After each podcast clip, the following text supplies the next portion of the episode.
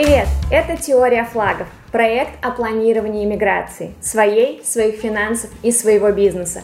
И с вами предприниматель, финансовый консультант и эмигрант Алена Алексеева.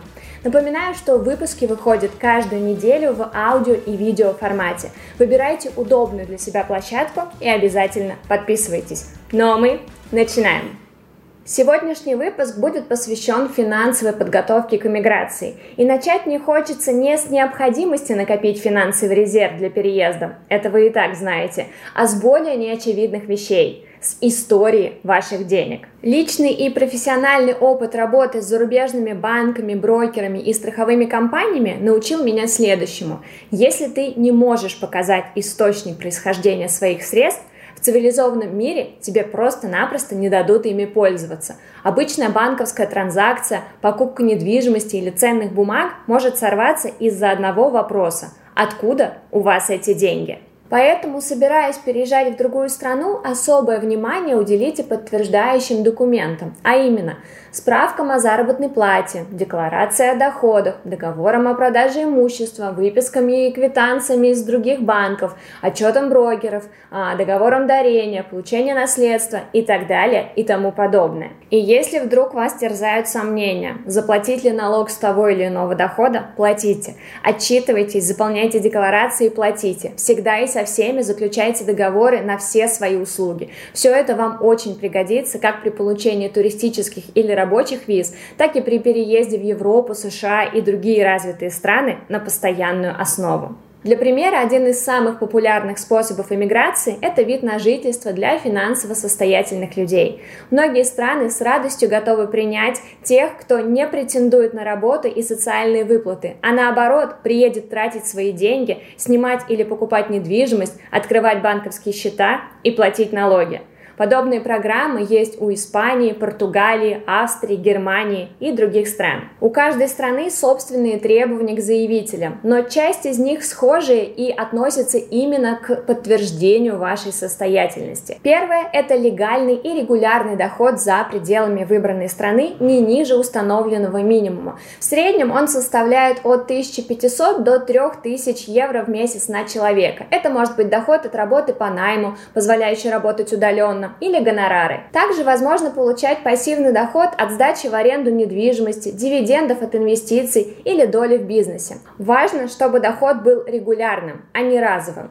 Второе. Нужно обязательно владеть сбережениями, которых хватит, чтобы жить с семьей без социальной помощи от государства весь период, на который вы запрашиваете ВНЖ. В среднем это 15-20 тысяч евро на заявителя и по 10 тысяч на каждого члена семьи. Все эти доходы и накопления необходимо подтверждать выписками из банков, договорами и уплаченными налогами в стране вашего текущего резидентства.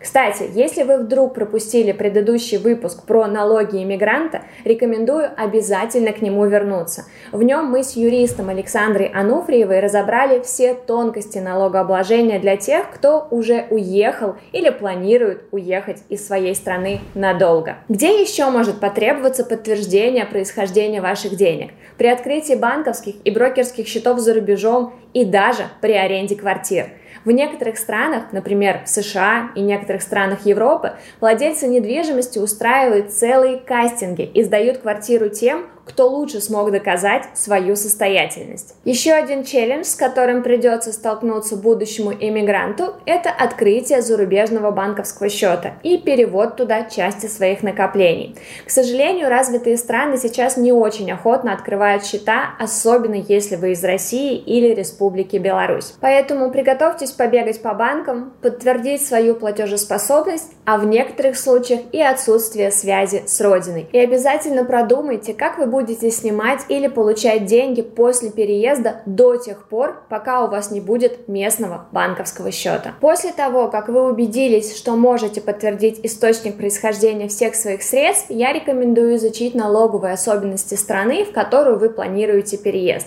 Узнайте, как получается статус налогового резидента, с каких доходов вы обязаны платить налог, есть ли налоговые льготы. Например, в Португалии подоходный налог достигает 48%, но для тех, кто недавно впервые получил португальский ВНЖ, В течение первых 10 лет резидентства доступна льготная ставка 20%. А, например, на Мальте нет ежегодного налога на владение недвижимости. Налог на покупку недвижимости составляет 5% от суммы сделки. При этом потребуется уплатить гербовый сбор по ставке от 5 до 7%. Несмотря на то, что в подкасте мы будем стараться освещать все эти темы по каждой исследуемой стране, я, конечно же, рекомендую всегда брать консультацию налогового специалиста и обсуждать свой кейс индивидуально.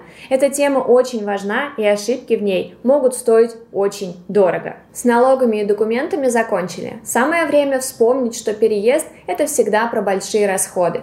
Перед тем, как принимать финальное решение о переезде, я рекомендую поехать в эту страну на разведку и пожить в ней в качестве местного жителя хотя бы несколько месяцев.